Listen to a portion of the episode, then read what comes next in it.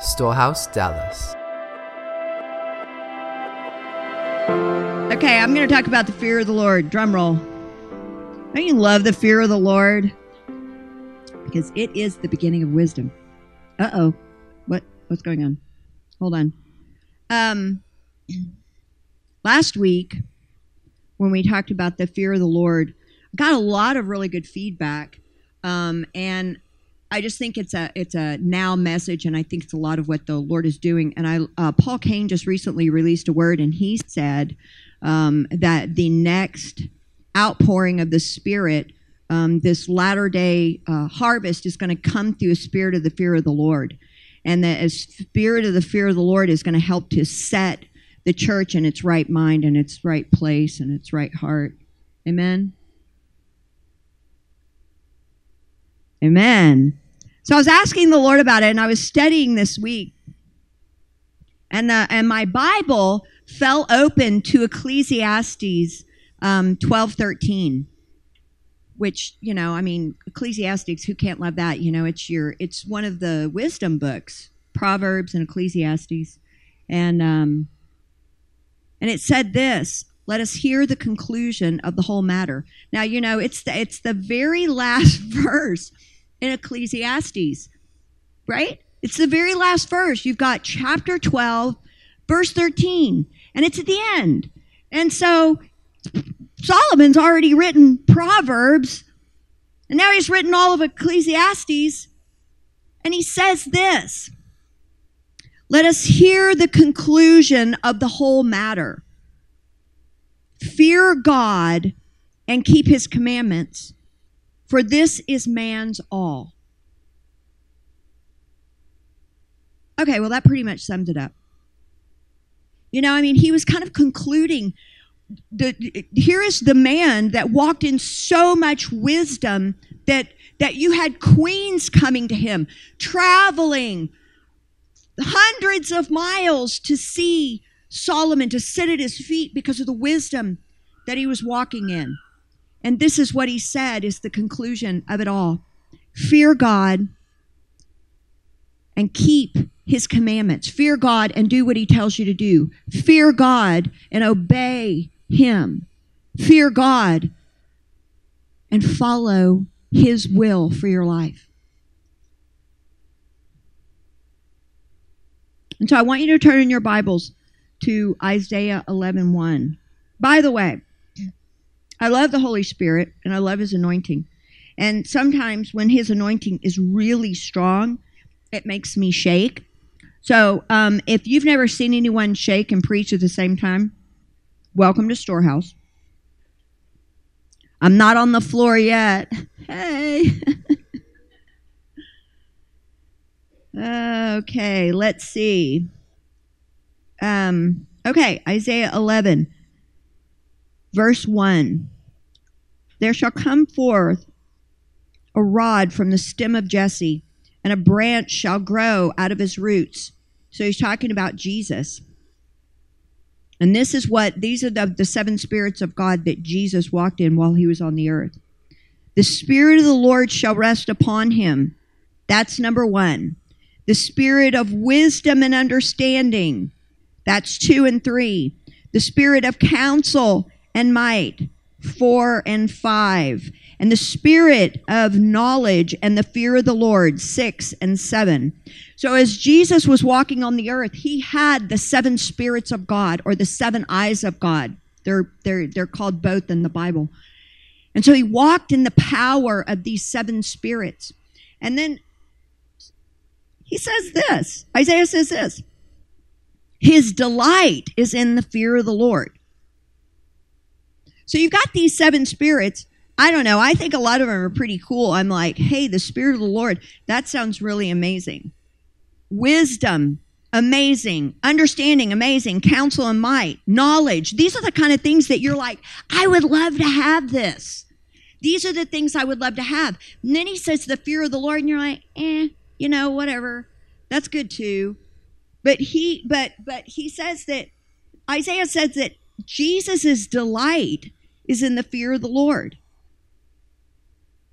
And so I thought, okay, what does that word mean? What does that word delight mean? And it's very interesting what that word means because it doesn't mean what you think it means. You think delight like a good thing, like I'm it makes me happy or it's to, you know, my heart comes alive or you know, no. You know, it's not delight yourself in the Lord. It's not that delight. It actually means, the Hebrew means the Ruah of God, which means the breath of God. And it's the only place in the Word where that word, Ruah, is given and interpreted in the word delight. So I was like, okay, we're going to go to the Septuagint. We're going to look at what it has to say, which is the Greek of the Old Testament, and it's what the New Testament writers read the Old Testament in. So let's see what it said. It said that delight means the breath of God that quickens understanding. So, in summary, it's the prophetic spirit. It's the prophetic spirit. So when he said, when he says this, let's reread it that he will breathe in the fear of God and it will govern his decisions. And we know that because if you look at the very next thing that he says in Isaiah chapter 11, verse 3, he will not judge by what he sees with his eyes or decide by what he hears with his ears. He will delight in the fear of the Lord. He will not judge by what he sees with his eyes or decide by what he hears with his ears. So this has become a plumb line for him, and it is that the fear of the Lord legislates his eyes and his ears. It connects him and becomes a vertical plumb line to what heaven is saying and what the Father is doing. It sustains him just as your breathing sustains you. I want you to think about that. That as he breathed, so he heard and he saw. That's what the fear of the Lord was for him. It made him so completely sensitive to what the Father was doing or saying that he was al- it allowed him to completely and fully align himself with the will of the Father.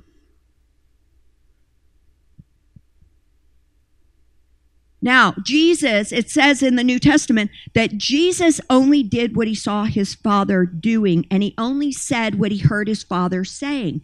And remember, he kept saying over and over, to those that have an eye to see and an ear to hear, let them hear what the Spirit is saying. And what did he say about the Pharisees? He called them stiff necked and that they were dull in their eyes and their ears.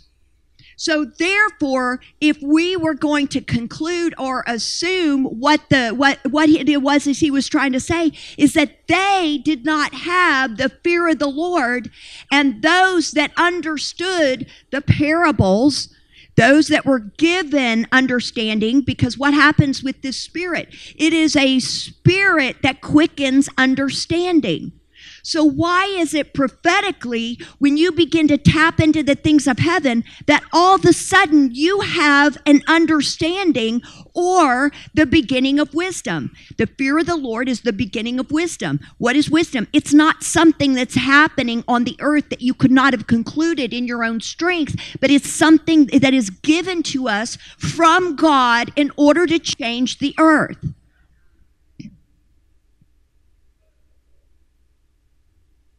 So I want to talk about our perception of God. And what I said last week is the more comprehensive our awareness of God's goodness, His majesty, the more comprehensive um, that uh, our awareness of His immeasurable power, the greater our capacity for reverence and the fear of the Lord.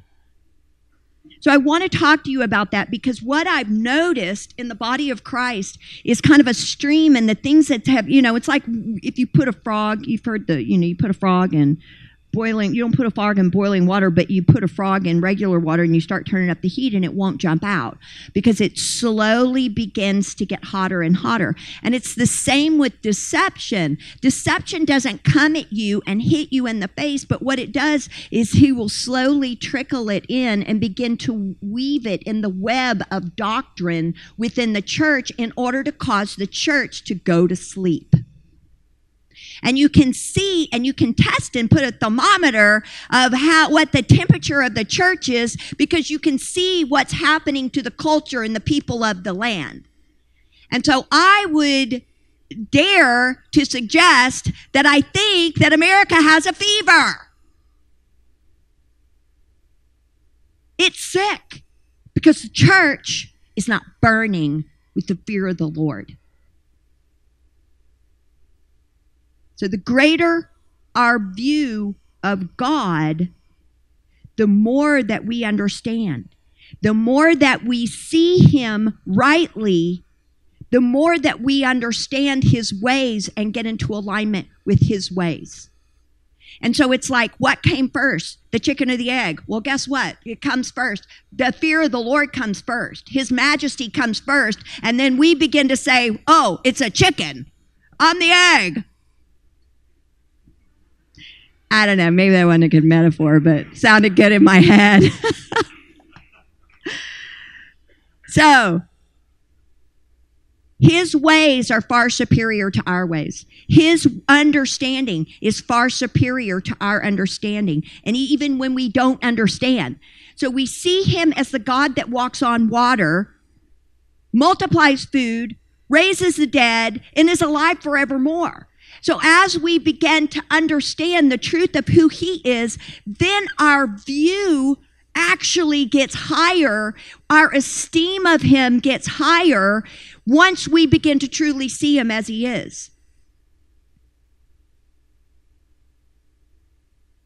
The thing about the Pharisees in that day is that the Pharisees couldn't see Jesus. And so there was this dual thing that was happening. And I think we can all agree the word says that he was 100% man and he was 100% God, right? Man and God combined, bam, in one body. Um, he, he had 100% humanity, 100% divinity. Well, when he was walking on the earth, um, what happened with the Pharisees, and they encountered him time and time again, is that all they could see was his humanity. And so they had elevated his humanity above his divinity. And Jesus spoke to this several times. When he said to them in John 5, Jesus said to the Pharisees, If you don't believe my testimony, then believe the works that I do. I'm telling you who I am but you're not believing me. If you don't believe me, look at the things that I'm doing. Look at the miracles that I'm doing. It is more than something that a mere man can do. It's something that's never been seen on the earth before. Therefore, I'm telling you that I am the one that's standing in front of you. But they couldn't get past his humanity. Therefore, they couldn't see and they couldn't hear because they couldn't move past to see the divinity of who he was. So they had elevated his humanity even beyond his divinity, even when they saw him doing all of these miracles.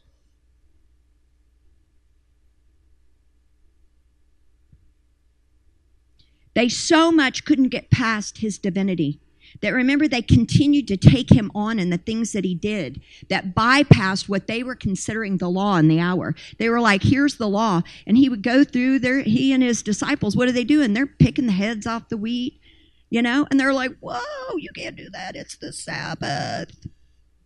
And he's crunching it right in front of them. And then he goes over right after, and they're just, well, I, you know, first of all, I'm like, do these Pharisees not have jobs? Because they seem to follow him around a lot. It's like, what? So anyway, there they are again. Bam, Pharisees, caught you doing something wrong, Jesus, you know. So again, they said to him, Wait, you're healing this guy. You're healing someone on the Sabbath. You're healing. And he finally said to them again, I am Lord of the Sabbath. The one who created the Sabbath is in front of you. Pay attention. Can you not see what I'm doing? And so they continued to uh, question him. Now, there was a difference between what the Pharisees were doing and what Nicodemus was doing. When Nicodemus came to him, he was honestly curious about the divinity of who he was. He was asking Jesus a question, he wasn't questioning him. When the Pharisees came to him and they began to question him, show us a sign. He's like, I'm not showing you a sign. You've been walking around, following me around for years now. You look at the signs, look at the look at they testify of who I am. But you are so dull in your hearts that you can't see. And so they had no fear of God. They uh, as I said last week, we will fear we will serve what we fear. If we fear money, we're going to serve money. If we fear a loss of money, we're going to serve that in self protection and trying to keep our, our self preservation and trying to keep everything safe, right? If we, if we fear man, we're going to serve man. We will serve whatever we fear. And so what they feared is they were so tangled up with the law that they couldn't see that the one who made the law was standing right in front of them. And he said, Listen, and this is something that is just my biggest pet peeve. You know, everybody's like, Oh, we're no longer under the law, we're under grace. And I'm like, I'm sorry. That's not what the Bible says. No, we're still under the law. We're under the law of the Spirit. We're under the law of the Spirit, which supersedes the law of sin and death, but we're still under a law. And the thing about a law is that we are in a legal courtroom. When we're under the law of the Spirit, we have the fear of the Lord and are listening and hearing, and our eyes and our ears are sharp and you know how you can tell if you've stepped away from the fear of the Lord and you've begun to allow something to get higher in fear than that of God is you will begin to get dull in your eyes and your ears. And you'll be like, I can't see, I can't hear. And it's like, okay, what is it that you're serving above God?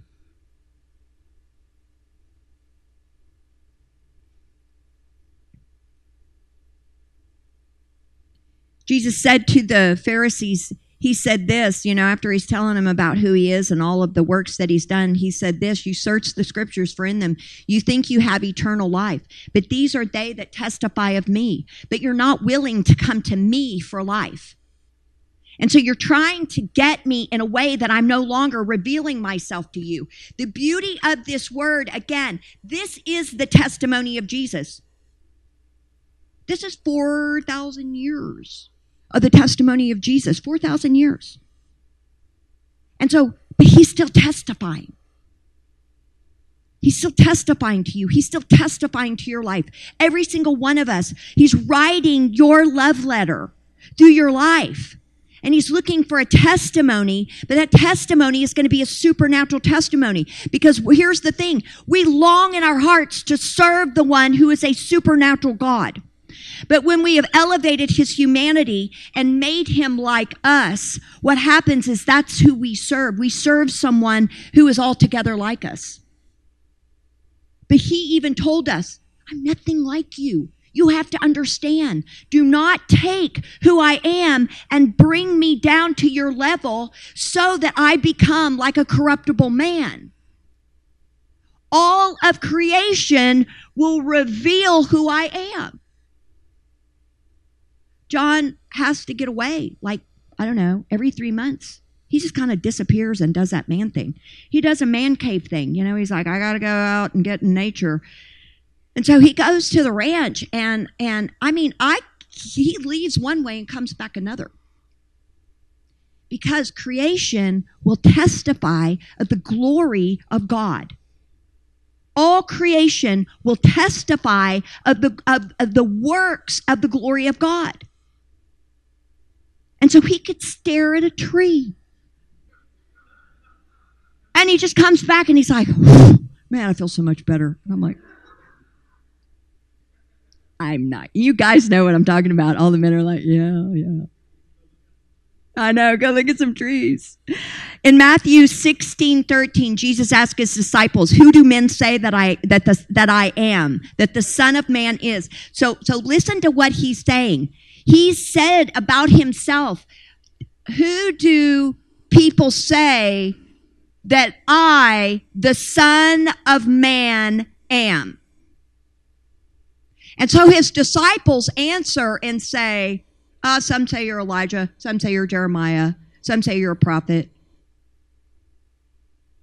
And he says, Well, who do you say that I am? And Peter replies, You are the Christ, the Son of God. And so Jesus said, Who do they who do they say that the Son of Man is? And Peter, who got it right, said, You are the Son of God. And so Jesus asked about his humanity. And it was Peter that said, I acknowledge your divinity. And in that exchange, he said, Blessed are you, and I'm going to change your name. And on this rock, I am going to build my church. I am going to give you the authority to open and shut what no man can shut or open. You will be a doorway for heaven and to descend and ascend to the earth. Oh, Peter, what a cool guy.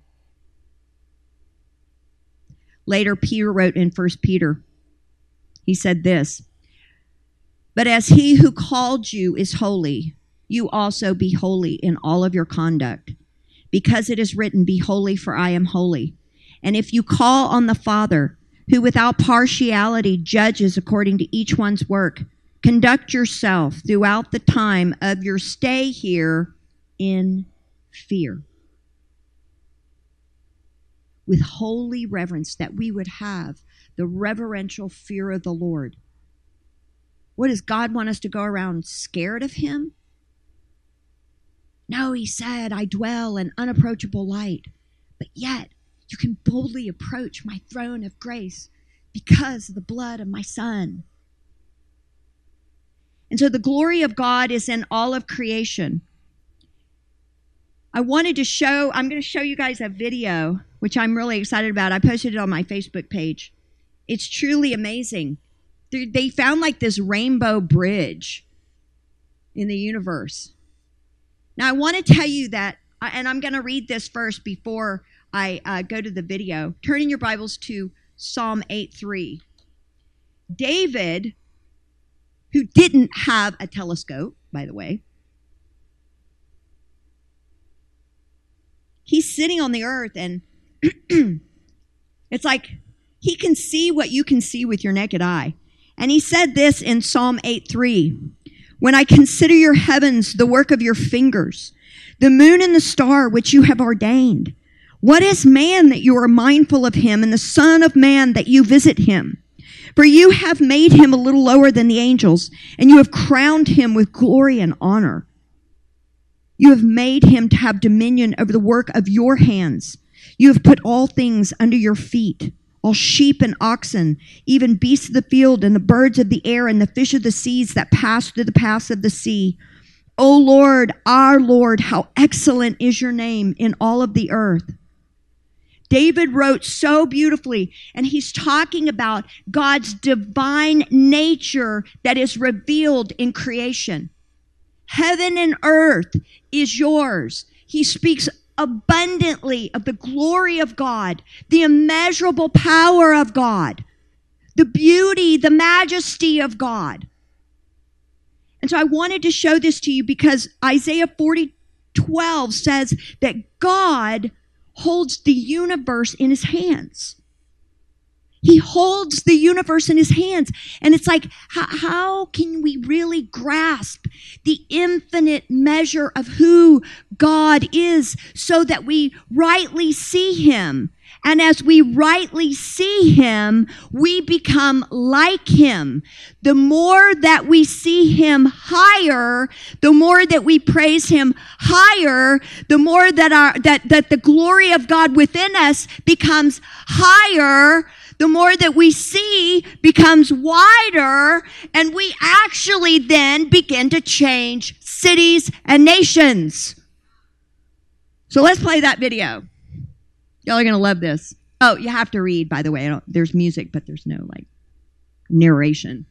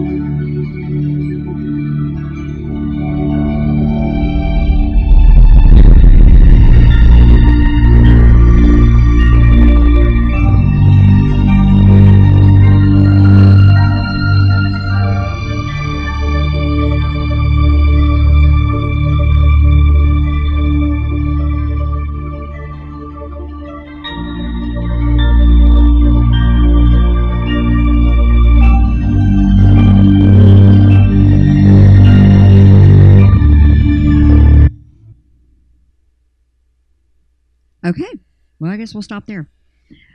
it says that he named each one of those stars, he calls them by name. Isn't that remarkable? And you look at the vastness of his immeasurable glory displayed in the stars, in the skies. And Jesus the living word spoke all of that into existence. And that continues to unfold. It continues to multiply. It continues to expand. The universe is always expanding. The glory of God cannot be contained, it is infinite. This is the God we serve. This is the God we love. This is the God that we glorify as God. This is the one, when we come in here, this is who we worship. He is the uncreated one who said that not only am I going to make this glorious, beautiful, majestic expression of my love, but I'm going to go down into the most infinite part and I'm going to I'm going to create man. And within him, I'm going to place my glory. The same glory that created what we just saw the same power that created what we just saw. That is the God that we worship. That is the God that we serve.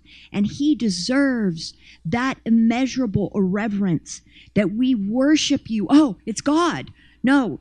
You know, when when when in the in the New Testament, when the writers of the New Testament spoke of God of, of Jesus' humanity, they spoke of it in terms of his suffering and the things that he suffered as a man when he came, that they primarily focused on his divinity, his holiness.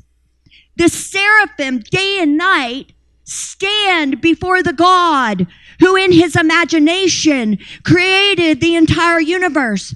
And he created the cry of your baby's voice. He said, each one of them, I'm going to give you 100 trillion cells within your body, and I have numbered the hairs on your head. I know vastly what is out there, and I know infinitely what is inside. I know your emotions. I care about your life. This is the God that we serve. And those seraphim aren't going, hey, can we do something else? besides for sit here and say holy, holy, holy? Because I would really like to go and over there and have pancakes. No, that's not what they say. They they fall down before him. And they said, There is not enough time to worship you the way you deserve to be worshiped. But they cry out with everything in them. Holy, holy, holy is the Lord God Almighty who was and is and is to come. And God is moving in his church in this hour. And he's looking for a remnant who will get a glimpse of the truth of his glory and who he is so that they can begin to, to have that glory imparted to them and be carriers of that glory. That they will throw everything off and in the place of worship, they will say, I'm going to look at you and you alone. I'm not going to think about my day timer. I'm not going to think about my what time I'm having lunch. I'm going to throw it all off and I'm going to give you this time, oh God, because you are worthy for me to gaze at you. Let me gaze at you, God.